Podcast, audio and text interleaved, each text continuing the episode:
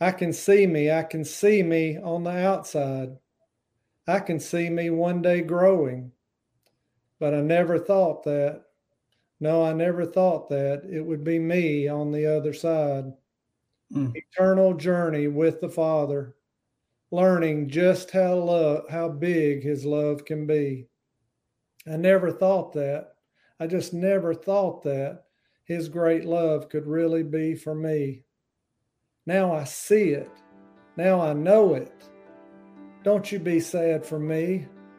I'm with the Father. Yes, the Father. Still growing, still learning just how great His love can be. Welcome to Men of Sorrows podcast. I am William Lloyd, a man of sorrow.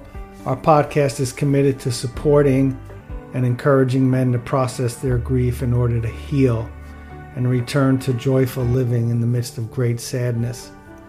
The reason for Men of Sorrows finding joy is the reason it's geared toward men, is the fact in most grief support groups I attended after the death of my son, men were noticeably absent. One of the oft heard reports of the wives, mothers, sisters about the men in the family was that they are busy. They keep busy and they are angry. Big boys don't cry was a phrase I grew up with, but here men are invited to cry, mourn, and express their emotions by following the example of the best, bravest, and strongest man that ever lived, Jesus Christ. Hebrews 5 7 says, During the days of Jesus' life on earth, he offered up prayers and petitions with fervent cries to the one who could save him from death. Isaiah 51 declares Jesus was a man of sorrows, acquainted with grief. He is our constant companion here on this show, a friend that sticks closer than a brother, our very present help in time of need. Today I sit down with Rob Nelson from Grace Pointe Ministry. Ministries. Rob specializes in training leaders in trauma recovery. Um, Rob lost his son Ryan in September of 2019, Rob and I discuss how our faith and hope enables us to live a life of faith, hope, and love in the midst of our, our sadness and our trauma and our loss. It was a great time talking with Rob, and all of his information is in the show notes. If you want to get in touch with him and, and hear more from Rob. And here's our discussion.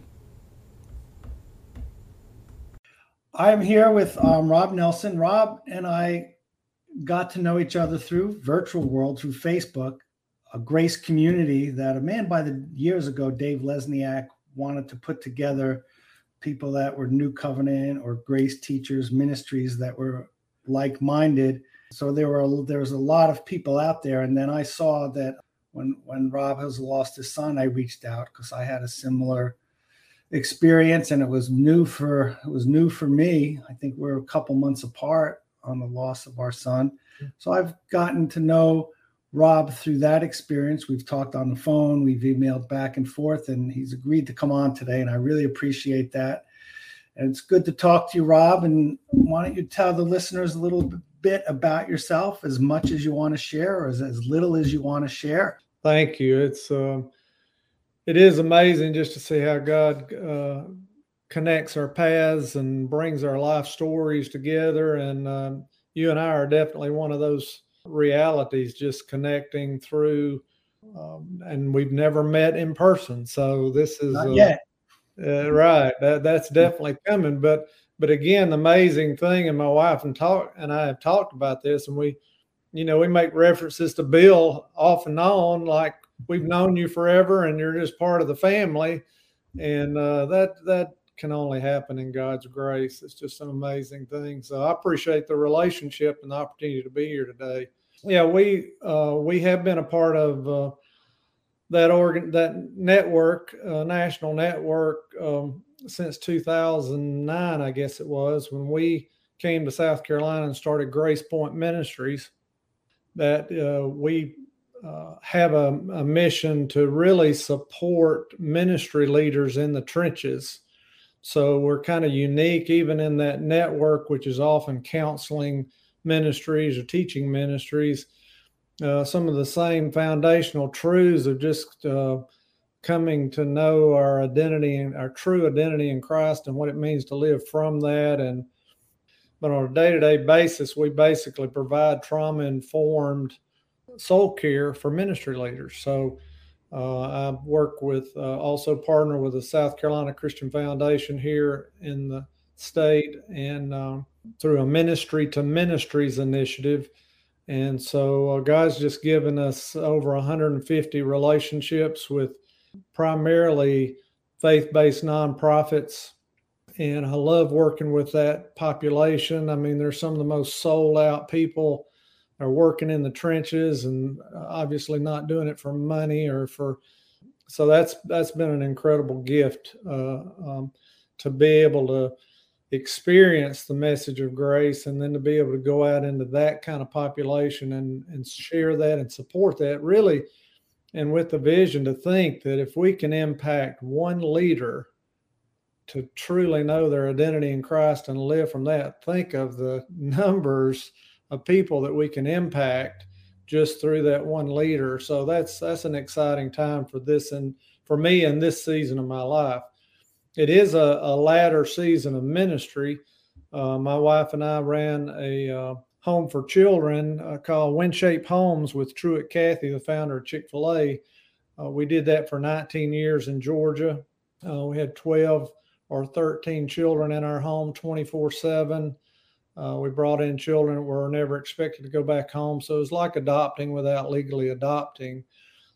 We now have uh, uh, raised 20 long term, have 16 that we're really close to now, 35 grandchildren through them. It's just been an amazing journey. But it was in that setting that we experienced a tremendous burnout. We went through a lot of different traumas with the kids that we were working with, and as well as our own traumas within our own family that were going on. And so, about halfway through that season, my wife and I both were in the hospital within two weeks of each other with just medical conditions. I mean, we were just burned to the ground. Yeah. Now, how how were the children placed? You said that it was was it um, supported by Chick Fil A, and were the kids placed through foster care? Were they taken from their parents? yes, placements came um, could come through state organizations, but a lot of ours were private placements. So mm-hmm. it was a family member or a single parent or some situation that we were able to make connection with, and they placed them into our care with an understanding that that would be long term. So there were some cases where parental rights had been, been terminated, some where, of course, there were death in the family, in prison, different things. And, and then in some cases, the parents just had so many traumas of their own and difficulties, they just could not could not raise children. And yes. Uh, so it was a great opportunity to step in, in in that way. So I grew up. My dad ran a children's home when I was growing up. I went to school to go into child care and psychology and social work, and my wife was a special ed teacher. So we didn't go into that naively, uh, and we we had some training. God, we knew He brought us there, and we had a passion to do what we were doing, but but it it took its toll on us, and and we learned so much through that process. Yeah, the, the burnout for the social workers that place the kids is high. And they they don't have the, the kind of intimacy and day-to-day contact that you were having. I went through the foster care system and thought about being a foster parent.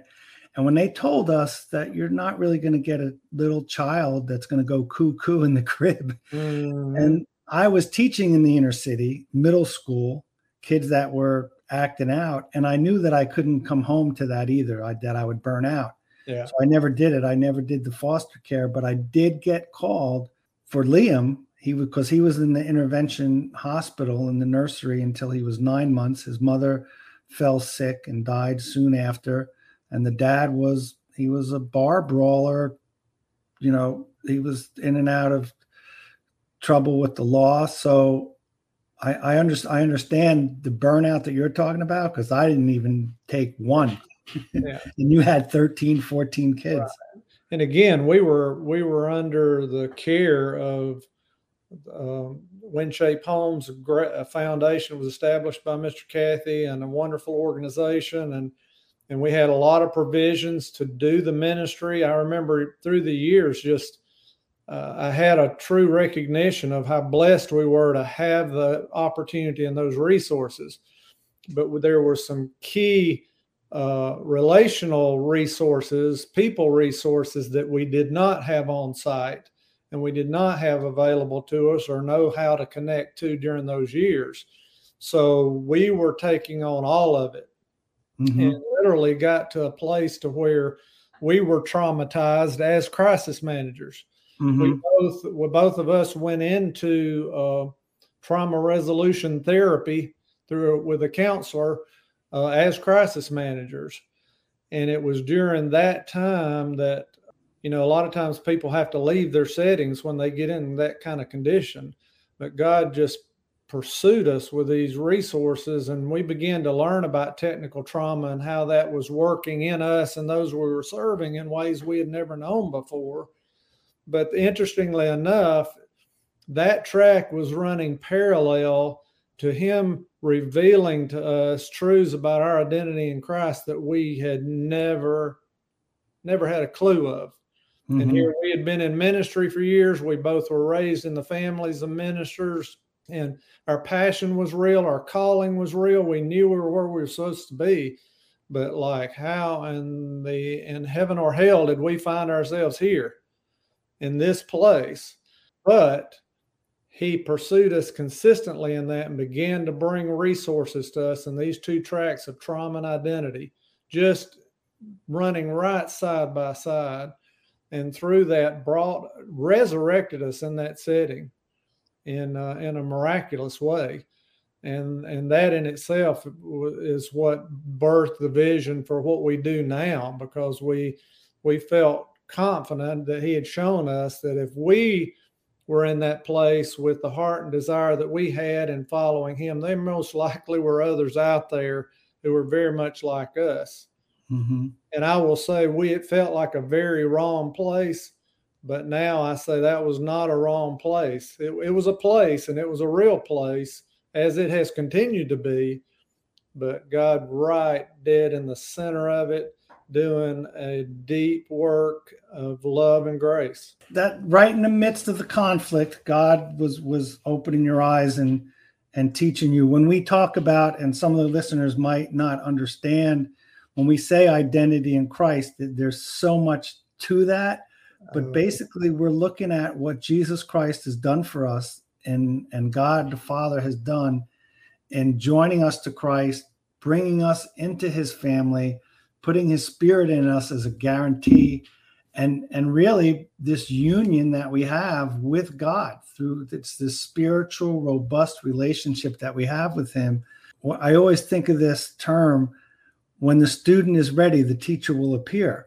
Mm. you were you were ready you know when usually the the experience of understanding the grace of god it's almost like when God allows us to try our best and do our best and yeah. keep falling flat, that then he says, okay, now now I can teach you about entering into my rest. You, you, I'm sure you'll hear as we continue to talk, this continually come out of my mouth, but this this shift from living for him to living from him is the yeah. is the is is one way I would language that because uh, again, I'm from a very sincere place. My whole life had been built on trying to live for Him and and doing that to some degree, but and would even claim that it was His strength and His wisdom and His power. But yet, going through some of these realities, you begin to see how much of it is is yourself, right? And you begin to realize just how dependent you are on him not only to be there with you, but to do it in and through you. And again, right the right timing when my our ministry is kind of centered around Acts 17, 27, 28, that we would seek and find that in him we live and move and have our very being. Yeah. But even in Reese these last few years, he's reminded me don't forget verse 26. Right before that, he says, He has pre appointed your times and set the boundaries of your dwellings so that you would seek and find. And you go back further in that chapter, and he says, You're serving a God you don't know. So that's such a powerful chapter yeah. in our lives and testimony of what these difficult, uh, difficult's not even the right word, overwhelming challenges. Uh, maybe he is there. Maybe he is up to something, and maybe he is good, and maybe this is part of it. Yeah, I, I agree 100% with everything you said. It's such a process. Sometimes I come to a, like a new place and I look back and I say, oh, man, I'm just scratching the surface here. We're just really scratching the surface. I told Carrie the other day, I said, if a day, and I do a lot of this, especially since Liam's gone and my dad's gone to the other side, say if a thousand years are like a day and a day is like a thousand years, in some ways we're not even one years old to God. Yeah. Mere infants in Christ. Yeah. Right.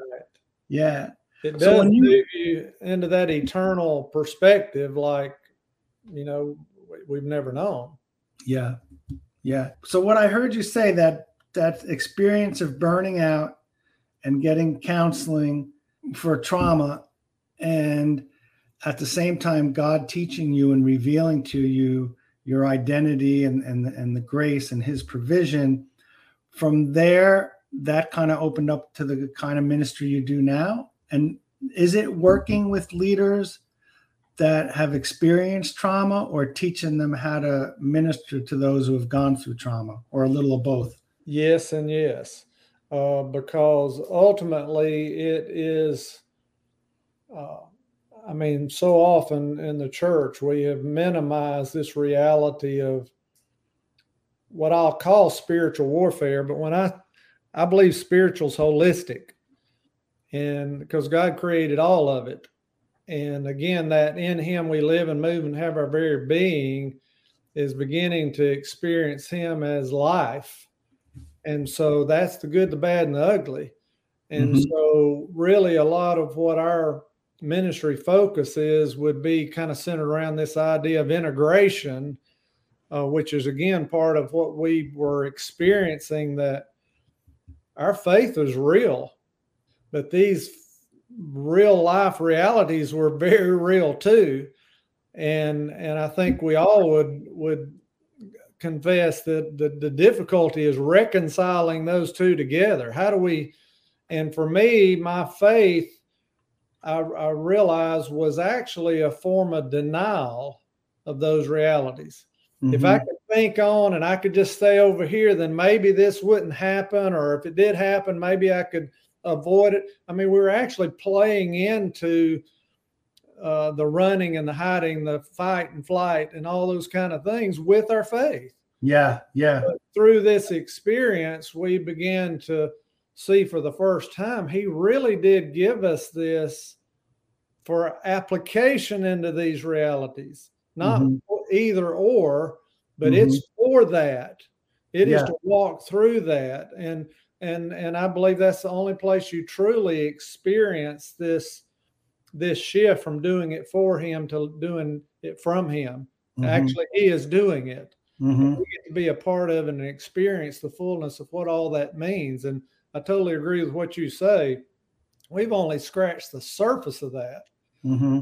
And these current realities we're talking about today have been a huge part of that continuing journey of discovery, if you will, as to what those what that even means. So um, yeah, I, I'm real.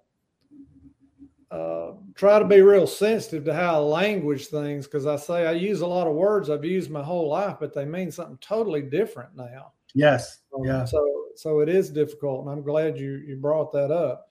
So yeah. yes, those realities I take now into a lot of crisis intervention type situations. uh, I take the trauma piece and we begin to to to you know they get all meshed together, all those realities to the point to they overwhelm us. So there's there's a power in in separating those pieces unless seeing them for what they are and giving credit where credit's due um, in that. But the life-giving part of that is, and and and, and when I speak of this coming to know our identity and those kind of things, these were God has been teaching us a new lifestyle mm-hmm. from these foundations of truth and mm-hmm. created design. And what I found with this trauma piece was I found I found this created design and all these other aspects of what's going on in our brain and what we're what we're truly experiencing. And all I found was confirmation of the gospel and bringing me back to the simplicity of the gospel. This is why he said, think like this, walk like this, do this, don't do that. It mm-hmm. was not in manipulating his robots, it was leading and and and nursing us and and drawing us into life as he purposed with fullness. And um, so again, that value. So there again, I use Second Peter one twelve quite often when I'm sitting down with leaders. I I don't nec- I'm not necessarily bringing you new information, but Second Peter one twelve says I'll continually remind you of what you know and what is in you. Mm-hmm. we all need that? Yeah, I've yeah. needed that in these last few years. We need somebody yeah. daily encouraging and exhorting us just to walk in what we do know, let alone what we don't know. Right we need to be constantly reminded because going back to that self sufficiency and walking in your own strength or, or, walking in, in the flesh and doing it yourself, that comes so natural that the Holy Spirit is always, for me, always reminded me it's within you, my source. I'm here. Yes. You know, I'm right here with you. So, looking at the timeline, you were doing that type of work when when your son Ryan passed. And I can only share that my experience got my pastoral counseling training from Moody Bible Institute and been working with Alpha Ministries, identity, new covenant, grace of God. And I was in a, a pastoral role and I would officiate funerals and walk with parents through the grief and witness to future glory. But when it happened to me, I was not prepared for any of it. I was turned upside down and my faith was shaken.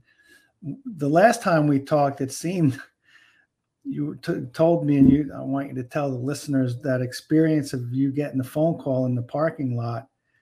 And right away, you were like, okay, Lord, I know I can't do this without you. Something to that effect you had told me. So if you don't mind, I'd really like you to share that because it, it's quite a testimony to how, where you got to where you are now. Right. And some of the things I've just been sharing with you are not a sideline. They're very much a part of what happened in that moment. Even yeah. since we've talked, it's become more real to me as to what was taking place that day when I heard a police officer on the other end of that call say your son was in an accident and he did not survive the injuries. Mm-hmm. Um, these things that that God be, again, just the grace of God that doesn't wait till we need it. He's already he's already completed it and he's already working in and through it way before praise God before we even know we need it. So that was definitely true in this. Uh, uh, an experience like this, I just mentioned these foundations. I'm talking about how to breathe mm-hmm. in the midst of circumstances and situations, these life realities. So as as you make the we you know we went through multiple traumas prior to that. Mm-hmm. And then, as I mentioned, in 2010, my 15 year old was on life support, traumatic brain injury, was not supposed to live through the night. So, even at that time, I started processing the loss of a child. Now, was but, that the car accident with Rhett? Was that? Yes, yes. Okay. Yes, that was in 2010. So, and and I may have told you this. I remember the day he he miraculously God just raised him up and he walked out in 13 days and and but the day before he left the hospital, I, I had an encounter with a friend of mine in the waiting room of the hospital whose son had committed suicide that week. Oh. And we met here in this lobby and we're celebrating and rejoicing this resurrection. And then here he is. And I had been told what happened. So I was almost embarrassed. Mm-hmm. But yet, in that encounter, he's smiling and he's in celebrating with me. And I walked away, and I, and he's obviously a, a, a strong believer. He's gone to be with the Lord since then. But I walked away from that day and I said, Lord, you know, I've done pretty well with this outcome, but I just have to wonder how would I have done if the outcome had been something else. So little did I know nine years later I would experience that other outcome. Yes. And believe me, God did connect those pieces and continues to as I continue to process the loss of Ryan. Yeah, did those words come back when you thought that when when Ryan passed? Did those that moment come back to you to haunt you, so to speak? It was actually a uh, an encouragement mm-hmm. because I just had this sense. Of course, God knew what was coming at that time in 2010. Mm-hmm. I believe that. My wife and I, after Ryan passed, we started a list called God's Whispers. And they were just these undeniable communications or experiences or things we saw or heard that's just like, there's no way this is happening unless this is God.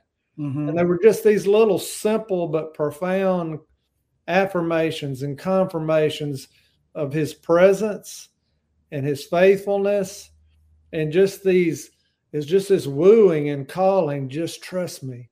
Just trust me. I'm right. I'm right here. I haven't gone anywhere. I haven't lost control of the of you, your family, your son, or any of this.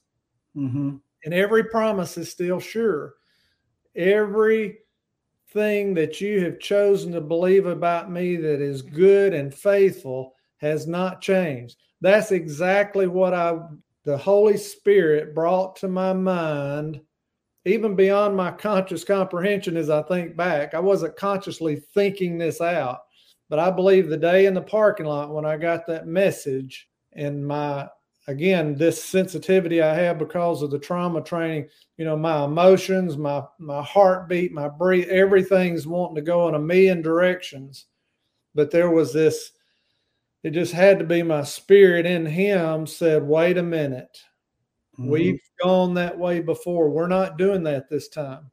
Mm-hmm. And what that and that didn't mean that I was shutting off and denying all that I was feeling and what was going through my head then.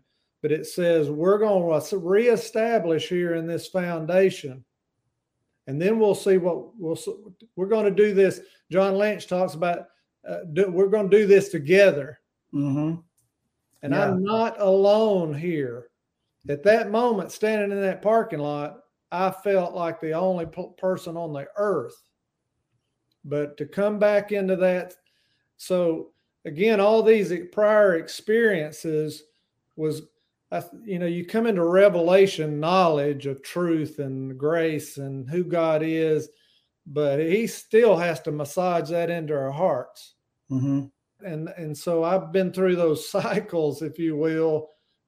Again, as Paul said, not to have attained anything, but being aware and sensitive to the degree that I I knew I could not walk through this apart from those.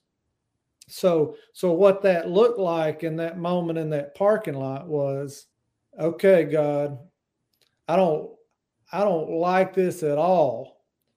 This is a death blow. This is I'm mad as hell. You know, words couldn't speak it. Right.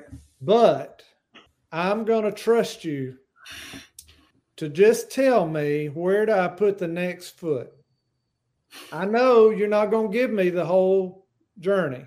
Just show me where to put the next foot, and then I'm going to trust you from there on.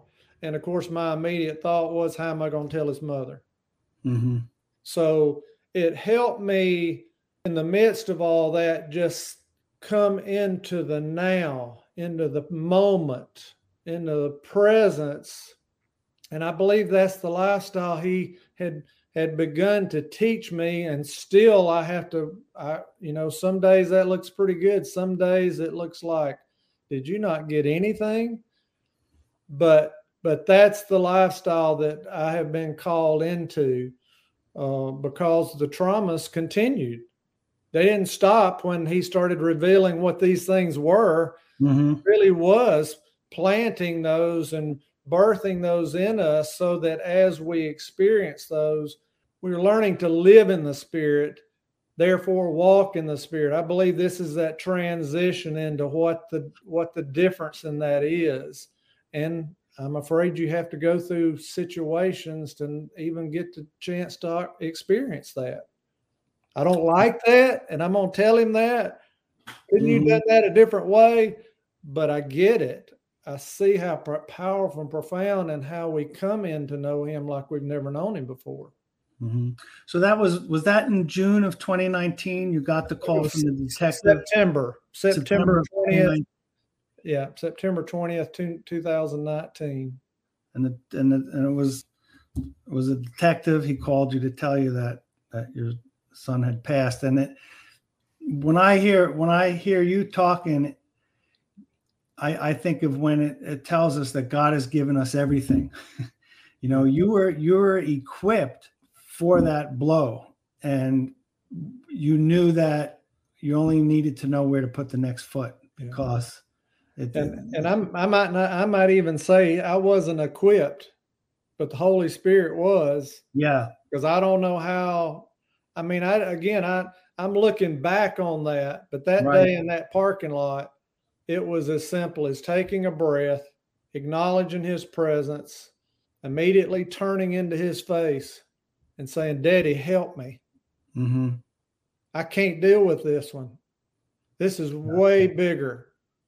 I thought I'd been through trauma before, but I never faced anything like this. I don't want to face it. yeah I don't I don't want to even accept it. I mean, all Mhm. these pieces of the grieving cycles that we go in and out of, you know, they immediately started churning. But it but it but it was I'm thankful to break that down into again, I have no power over all this. What what do you want me to do? Just let me know what you as my father says to do and because you're going to carry me every step of the way.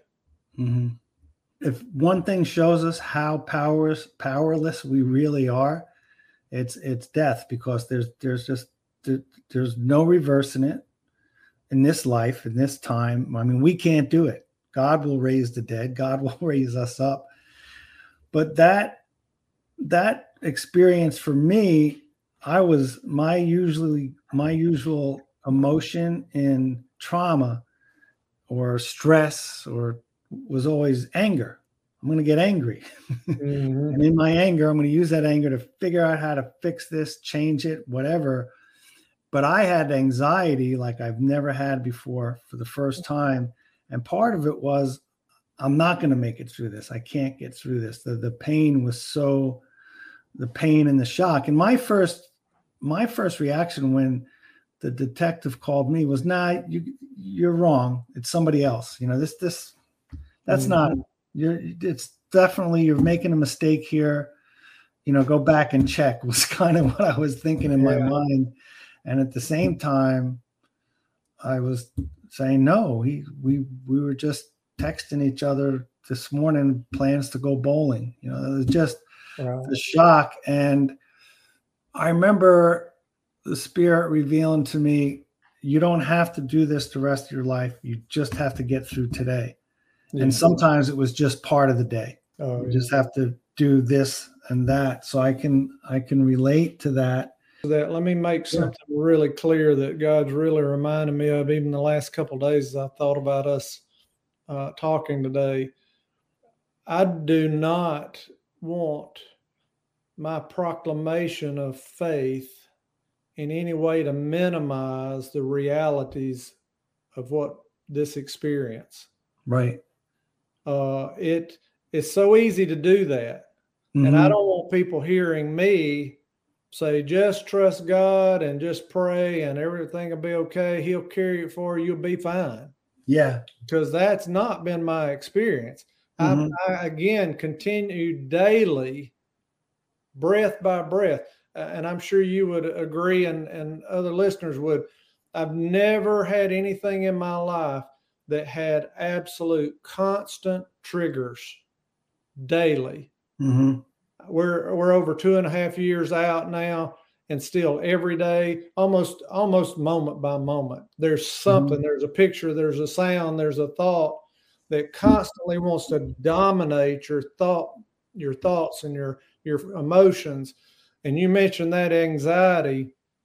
I've I've got things going on in my body right now. It's it really is technical PTSD is what it is, mm-hmm. If you yeah. want to get technical about it, but but but that's the unique thing I think about our our mentoring and coaching and and support services that we provide is recognizing acknowledging what's going on in your body and your nervous system and your thought life and how that's working. And again that's why i go back to these foundations of identity and, and who we are in christ and who he is and living from him because that positions me in such a way to be real and authentic with everything I'm experiencing, not run from it and deny it, right? Be, be full blown alive in the midst of it, and then appropriate all that we have in Him into that reality moment by moment. Mm-hmm. When I feel like my breathing is messed up, which is often, I don't breathe right, uh, among other things. But I I hear that voice and it says, take a breath. You know i have to i have to consciously think those things through. I hadn't always had to do that but that's what it does. So that's yes. what we're experiencing in that. Yeah i was reading i was reading through a book um, ethan Kross. it was called chatter. He does neuro neuro brain research. Right. And they said one of the things and i really never heard it put it the way he did. He said that your body your brain in the same locations and processes emotional pain and physical pain the same way. Yeah, yeah. You know, it's, and there's when, all kinds of. I'm sorry. When you mentioned the breathing part, yeah, there were times when it hurt to breathe for yeah. me. It was so it was hard to breathe. Right, and that doesn't. As soon as I turn my my fix my eyes on Jesus, that doesn't all go away uh, because your your brain is is programmed and recorded.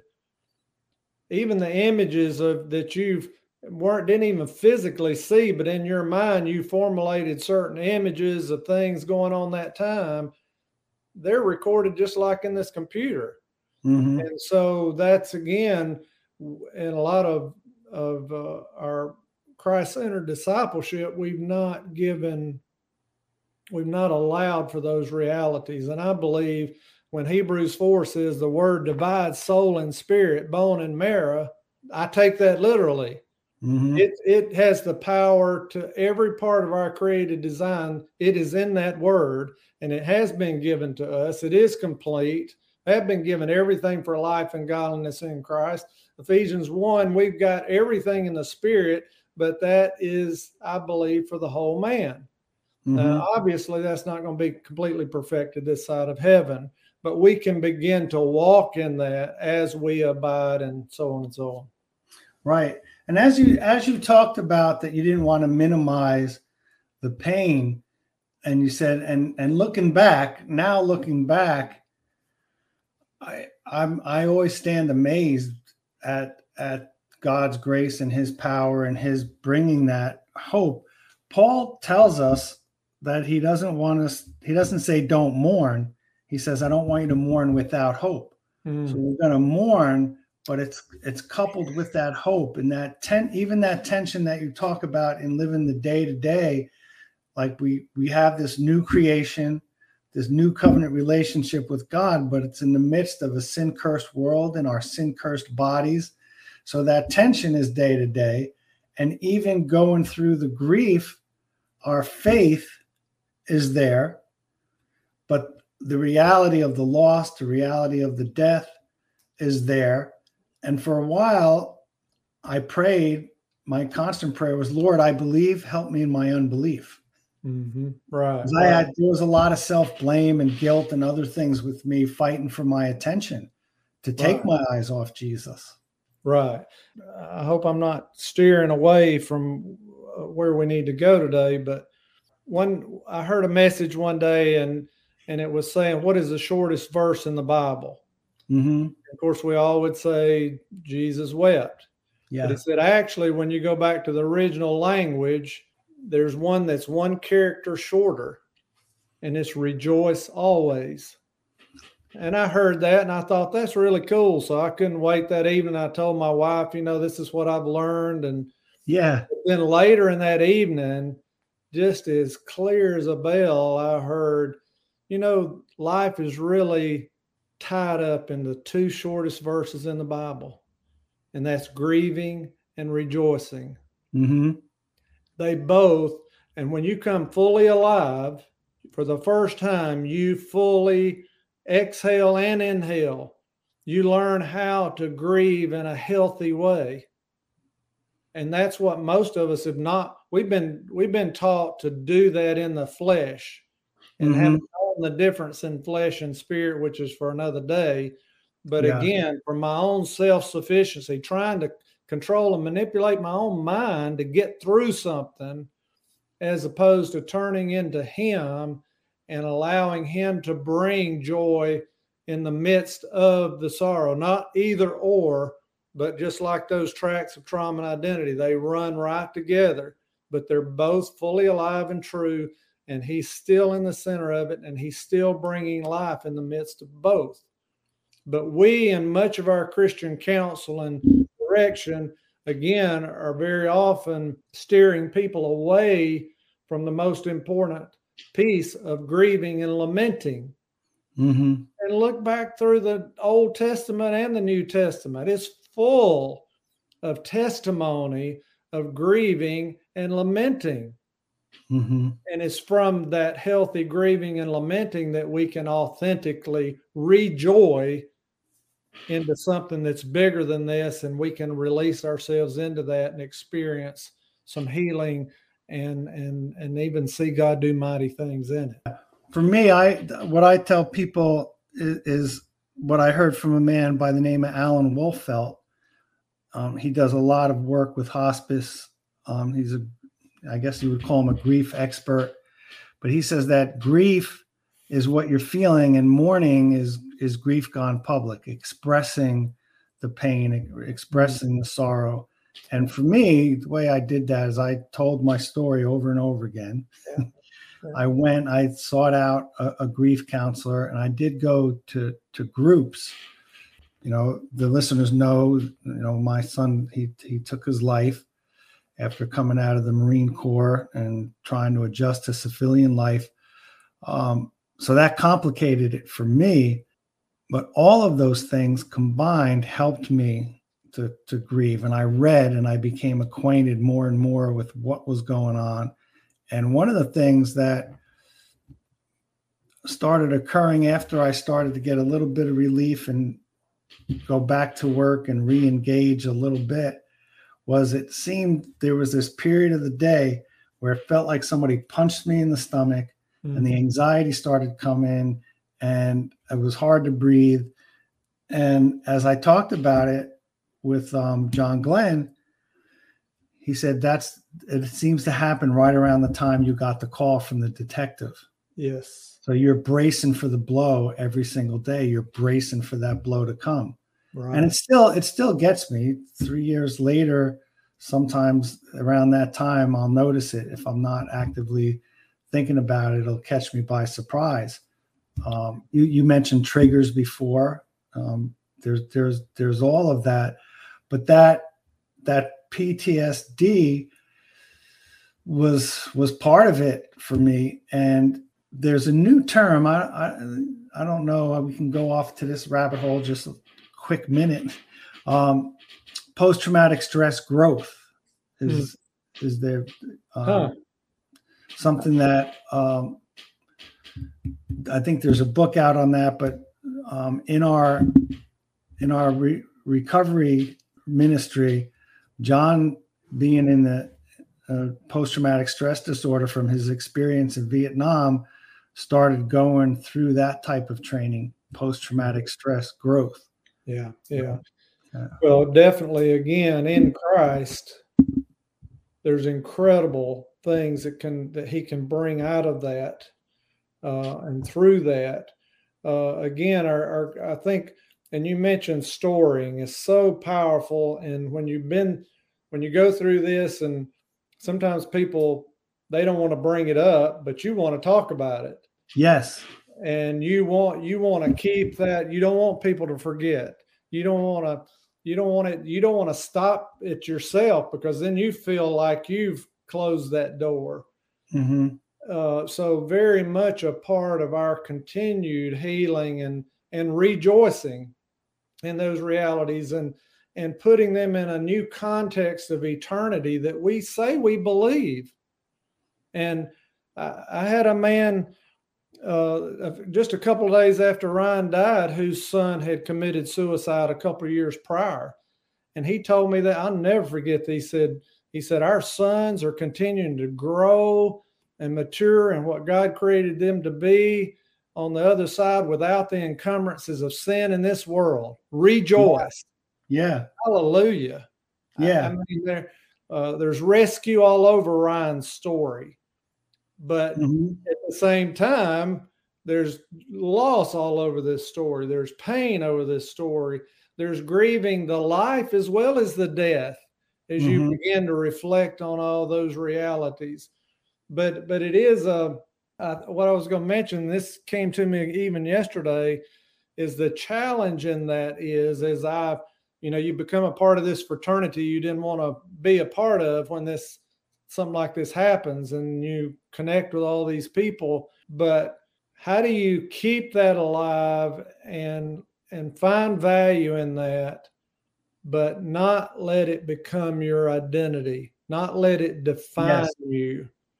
And that's where again we connect these these spiritual foundations i, I think that's the only way you cannot do that mm-hmm. is you there's a secure place of identity and who i am there which is true in every trauma and true in every conflictive reality that we deal with that challenge the enemy wants to take trauma to take our identity out completely mm-hmm. and and so he's constantly, and he won't give up on that. He still wants to, he just comes from a different angle if we if we bow up, you know, and where we're at. But but that's it.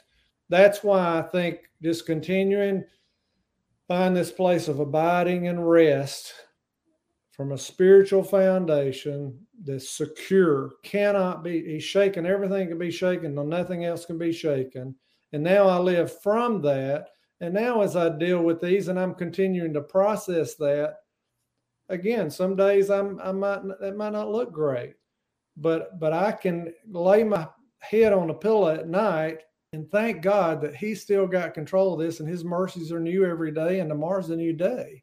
So mm-hmm. your lifestyle in this again, that that I that I've just had to grab hold of and hold on to that anchor and say, This is my story and I'm sticking to it. You know, this is yeah. the only place I've found life and, and that I can truly be authentic when I am mad, when I am extremely hurt and in pain, uh, and be honest about it. And I like it. Mm-hmm. And I like to be around people who are experiencing that. Yes. Growing in that and encouraging each other in that. I believe that's the design for the body. And I like I like what you said about identity that it doesn't change our identity, that our identity isn't a, a, a grieving parent. That's part of our our journey. That's part of our life but our identity in christ has not changed. And one of the things that helped me one of my favorite verses on identity was always romans 6 10 and 11 where it says the the death he died jesus he died to sin once for all the life he lives he now lives to god likewise in the same way you believer count yourself dead to sin and alive to God in Christ. And I used to think, what he's saying there is, I have the same relationship with the Father as Jesus has. So is Jesus ever going to be cast off and forgotten? No.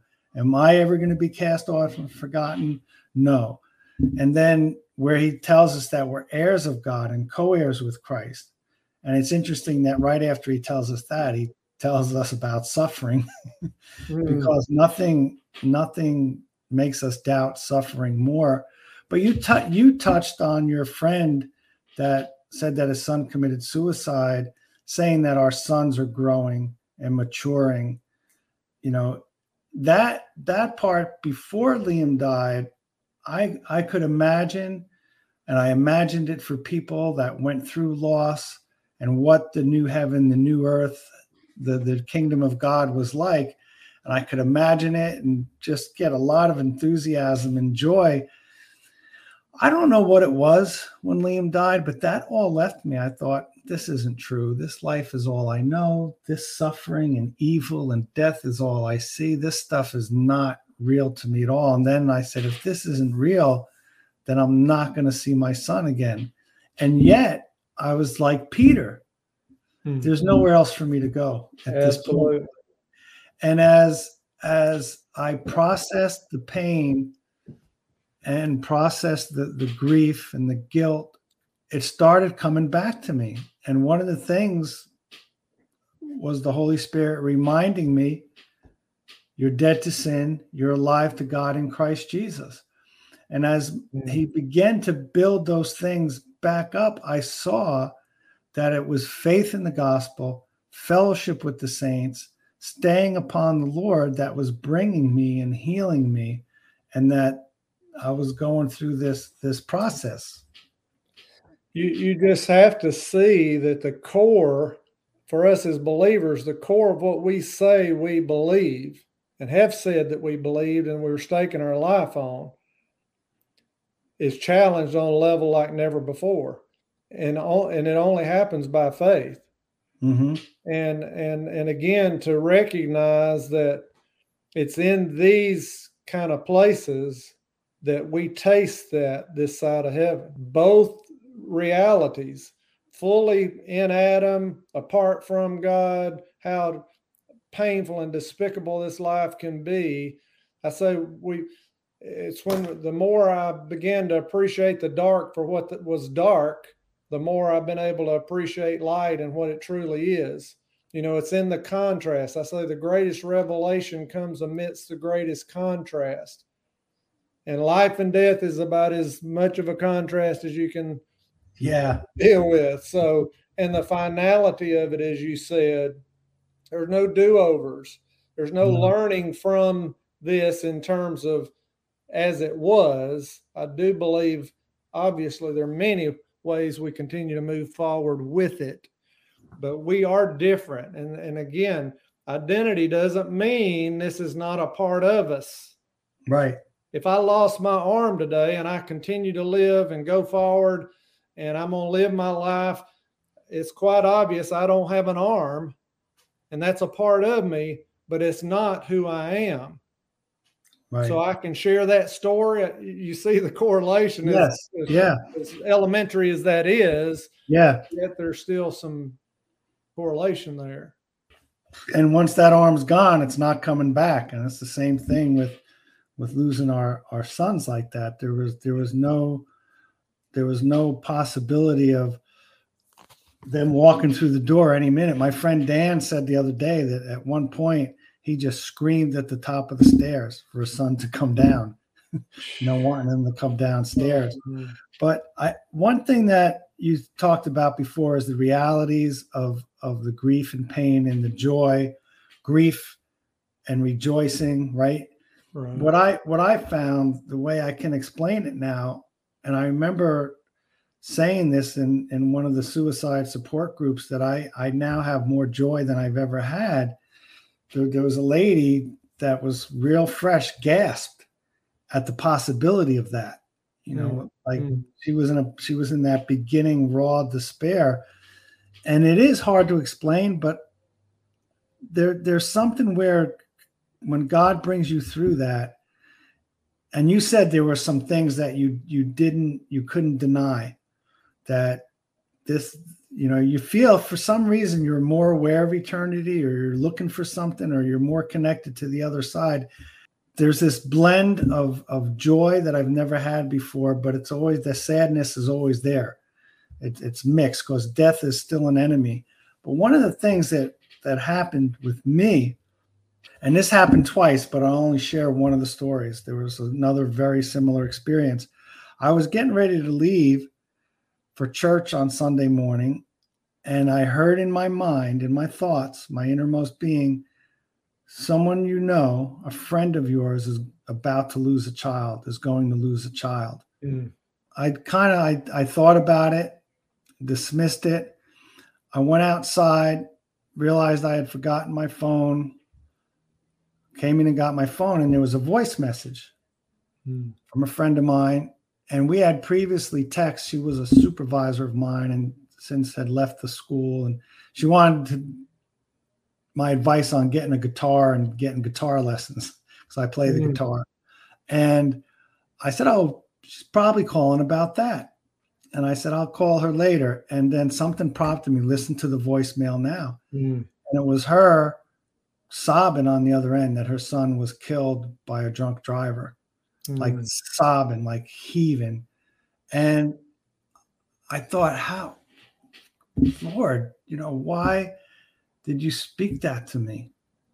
Mm. And I really believe God wanted me to know from my son's death that it did not take him by surprise, that he's in control of all of it, that he knows it before it's going to happen. He told me before it was going to happen mm. that he was in control and that Liam, in spite of his his struggles and his his pain and all the things that he was going through, God the Father loved him first. God the Father did not have a relationship with my son through me.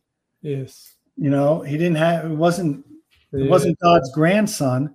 Yes. Liam was God's son, and Liam belonged to him first when he was in that early intervention nursery for eight months, struggling for his life. God loved him. God loved, you know, Ryan. God loved Liam more than we ever could. And yeah. none of this took him by surprise. There's that's been such an incredible comfort for me too that you know because again as fathers we often want to fall into woulda coulda shoulda and mothers too of course but those sense of regret and thinking about all the things we wish we'd have done or done differently and mm-hmm. and and and and I think again this is why we can only receive these truths of our sonship in God to the degree that we can do but the more we appreciate it personally the more we can acknowledge and sense that for our children if that makes any sense. So same mm-hmm. thing. I've, you know, the reminders too that he just says, you know, I was his father. I've been his father. Ryan had an incredible heart for God. He had he Ryan had a lot of brokenness in his life, but he had this raw David kind of relationship with God. I mean, he would call you out on religion in a heartbeat, and I mean, he was an interesting guy. Yeah a lot of spice to him, but he knew. Even yesterday, my wife and I, uh, through our church and some different things, Ryan knew this God who was creator. I mean, he knew him on so many different levels, and we would communicate through lyrics of songs and different things. That was our love language. And so, at a time like this, you know, you really do I mean, I could say that all day long to try to make myself feel better. Yeah. but because of this growing personal, intimate walk with the Father, he's giving life to those thoughts. And so you you mentioned that I believe help my unbelief. He's already been helping it. Right. he's Yeah. already going before us. And I thought about this even with that that word that came to you with before that phone call. You know, revelation. Uh, I've always thought a revelation is so I know what to do. But what if it's just to intercede?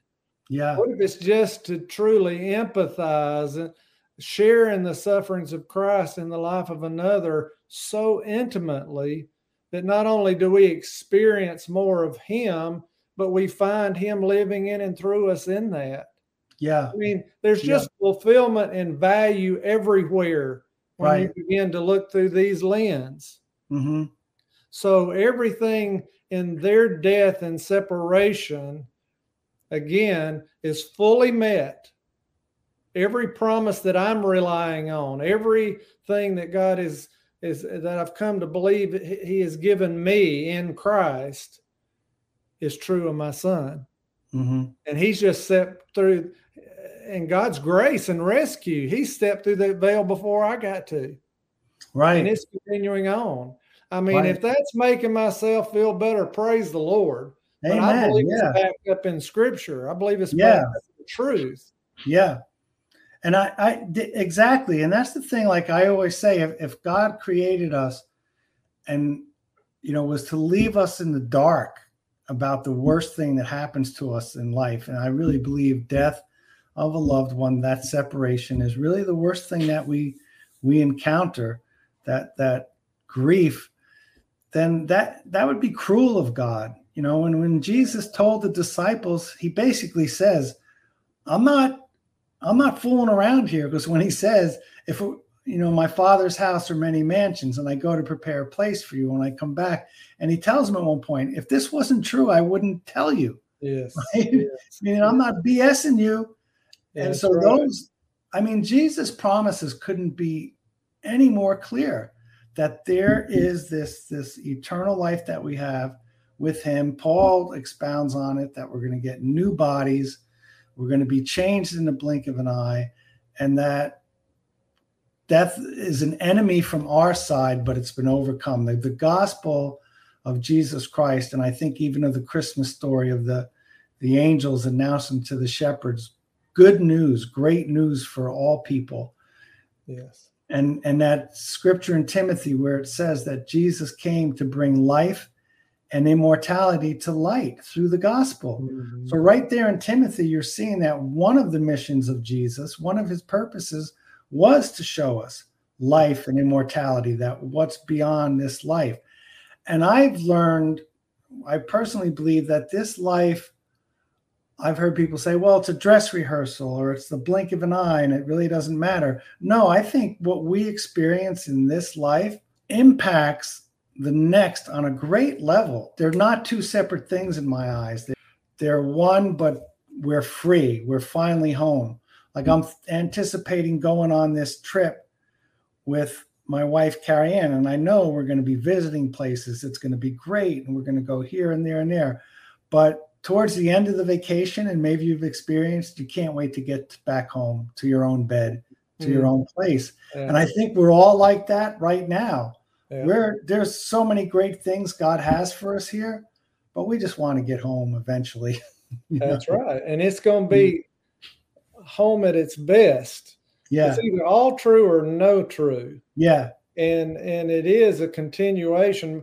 Our um, uh, we have a 91 year old mentor that's been working with my wife and I for 30 years, and she told me the other day, you know, you know, I'm saying I'm I'm almost 65. I still haven't written these books that are in my head, and she said, you know, you you may be you may write those books in the millennial.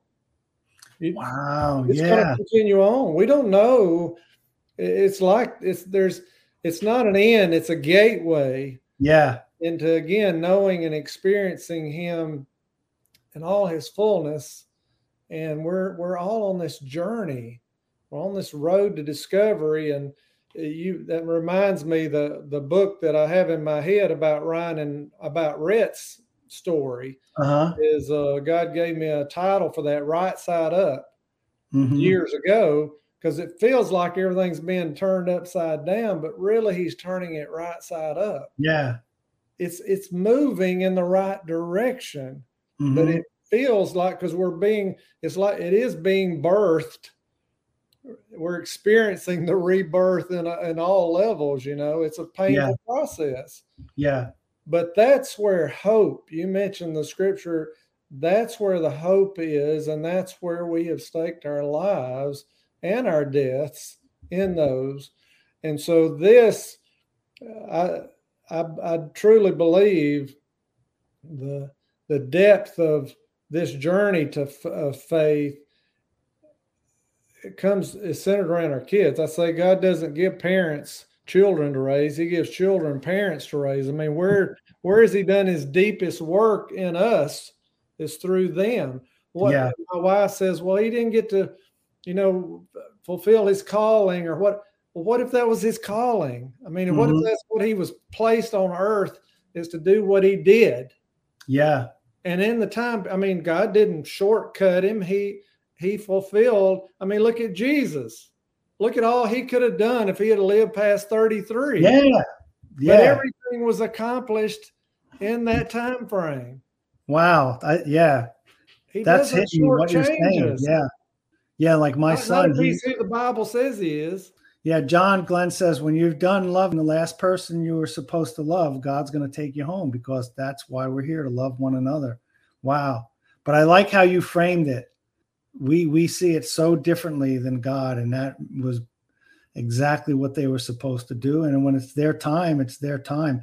I used to struggle with that, especially with with my son with suicide like they say, well, God knows the exact time and that you're going to die and and after that, I heard two stories of men whose one was a veteran, one was a police officer whose guns jammed. So Mhm. I kept thinking, like, well, but there's all sorts of death, and I see some people pray and they're healed, like your son Rhett, right? There's other people that, and what God showed me is when He intervenes, it's not their time. When He doesn't intervene or heal or keep it from happening, it is their time to come home. Yeah, Right. well, and that's one of those places, you know, they don't call it faith for nothing. Right. You know, there's certain things we're not, there's no way in our reasoning we can Yeah. but that's that's been the beauty of this journey I've been on is coming to not have to know Right. everything. Right. And Isn't that freeing just to say, Oh my goodness, it's incredible. I mean, and Yeah. think what and what does that even do in your physical body when you go there? Yeah. You feel life. Yeah. Your breathing frees up. Yeah. There, that, that's we were created for that. Yeah. That comes in this this this choice to trust Him. Uh, back when Ryan was really struggling some years back and going in a lot of directions that I I was not happy about and and was was fearful of. Mhm. But there was another one of these moments. It wasn't audible, but it was close to it that God said, If I wanted to take your son behind enemy lines for a season or a lifetime, would you trust me with that? I mean, you think about that one. That's a tough nut to crack right there. Yeah. But it's the same concept here, you know, it's just this constant question Will you trust me? Will you trust me? And in each question, there's opportunity. Jesus constantly spoke through questions, and through every one of those questions, it was an opportunity to participate in the word. Yeah. And that's what these realities are. There's so much value in it, and there's so much value for our sons and our mm-hmm. daughters in it because it goes on. It's not over. One of the things I could do on autopilot was go to the gym and work out. So I did that my whole adult life. But it was a lot in those times that my brain was able to empty out and the Holy Spirit would just speak to me. It seemed like out of the blue, but it wasn't. And one time I heard, You have no idea what I have in store for you. And, and Mm. Mm. And then I, when I told John, he reminded me there's a verse that says just that. You know, ear has not seen, you know, eye has not seen, That's ear right. has not heard what God has in store for those. That's it. Like, oh yeah, there, there's like I'm saying, because a lot of times when God speaks those things to our heart, like he talked about you and your son going behind the enemy lines, and we always think like condemning voices are from God somehow, but these life-giving, beautiful things, oh, those are our imagination, you know I was just imagining God saying something that beautiful and encouraging to me. But yeah. no, that was the Holy Spirit yeah. reminding me of what he had already said. You have no idea what what yeah. I have in store. And you know, that's the beauty about it. And I I I go through times when I mean John Burke wrote, I don't know if John Burke wrote a book called Imagine Heaven. That was from a different angle of people who had experienced saying that they died and experienced a, vision of heaven, but he compared it all to scripture and said it was amazing. Mm. So, but I like to imagine heaven. I like to imagine like what is really going on and what's happening. You know, Jesus said he goes to prepare a place for us, and now Hugh Ross is telling us that the universe just continues to expand and continues to expand. We have no idea what what God's doing, what He's going to do, what the new heaven, the new earth, where we're going to be and what it's going to be like. And I imagine now that, you know, the Lord, you know, let our sons know that, hey, our dads are down there talking about us and they're they're talking and maybe meeting up. Yeah, yeah, yeah. you know, why not? Absolutely. And I mean, they, these things just call us into this place of confident expectation, confident mm-hmm. trust.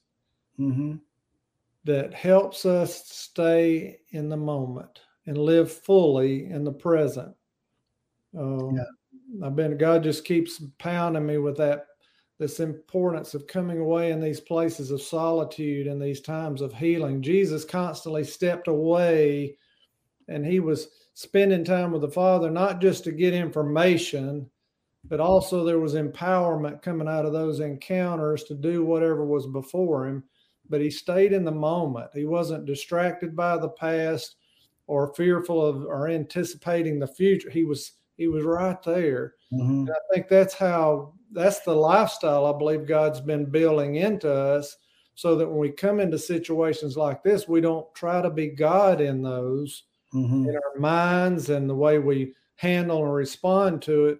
We can allow Him to be that and give ourselves permission to be who we are and where we are. Mm-hmm. It's such a big part of the healing process, I believe. Yeah. Yeah. I think that's a good place. I was going to say to stop, but I think pause. I would love to have you back on because a couple times you've mentioned the body, soul, spirit connection. You mentioned breathing. I'm sure that you have some tools maybe for those that are going through trauma. Maybe we could have a little like toolbox episode mm-hmm. where you, you know, talk to people who might be might be stuck in, in, in trauma and, yeah. breathing. And there are those that are believers that say, well, I just put my head down and keep going and keep busy, yeah. you know, and not dealing like you're almost like you said before about denying that reality of all this other stuff, that faith is not a denial of right. the flesh and sin and struggles and pain. Right. Faith sometimes is very clumsy and, you know, yeah, absolutely. We and we right. need relationships and but uh well, I could we could definitely do that again. I I'm I'm very laid back and relational and and practical and I and I do think a lot of it is in awareness and sensitivity to creative design and then we just we just continue to walk in. He really has made it uh, such that we could abide and mm-hmm. rest mm-hmm. and find life and find direction and, and, and empowerment to walk in that. So, um, well, this is, there's a lot of the things, boy, we've stirred up a lot of, a lot of thoughts and, and, but I, I hope this is uh, uh, definitely some encouragement there.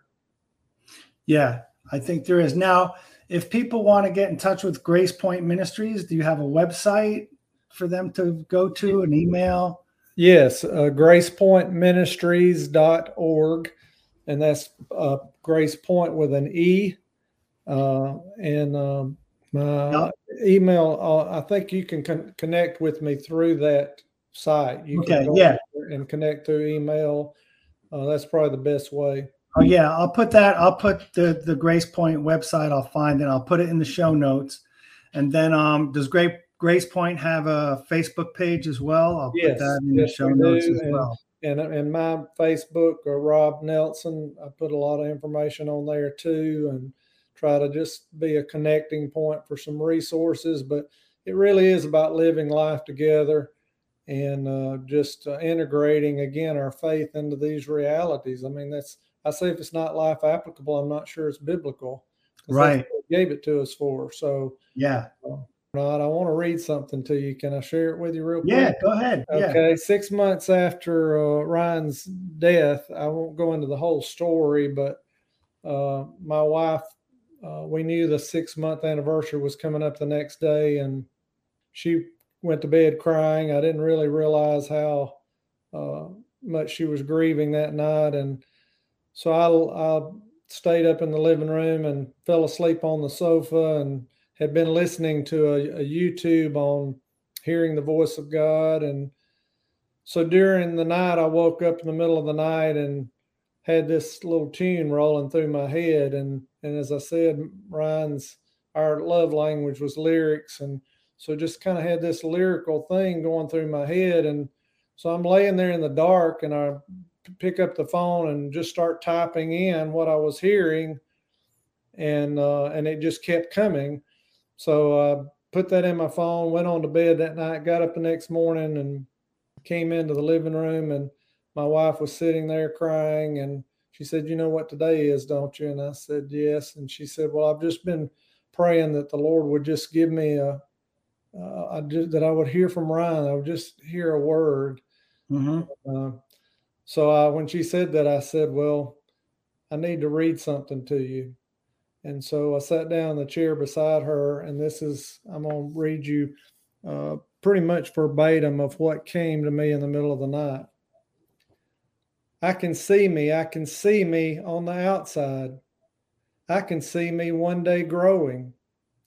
But I never thought that. No, I never thought that it would be me on the other side Mm. eternal journey with the Father, learning just how love, how big His love can be. I never thought that. I just never thought that His great love could really be for me. Now I see it. Now I know it.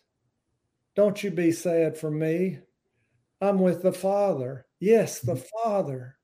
Still growing, still learning just how great His love can be. I see you. I can see you. Yes, you're growing to one day see the love of Father, the love that I now see. Please don't be sad for me. Don't be sad for me. In His great love, I continue to be all He ever purposed for me. Don't be sad for me. I know that love for real, you see. Hallelujah, hallelujah. He rescued me. Yes, He rescued me. And I will praise Him. I will praise Him for eternity. One day soon, just like me, you too will forever see. All His great love can truly be. Then forever in His great love we shall be. Together as one, together as one for eternity. That's it. That thank you, thank you for sharing that. I love it. Again, publicly, thank you, Rob, for sharing and for coming on. And we're we're definitely going to get back together and talk. Maybe do a trauma workshop or something, and talk some more about that. So I appreciate you coming on, and be assured of my prayers for you and your family and your ministry. And and we'll be back in touch. been a great pleasure and I look forward to spending some more time together.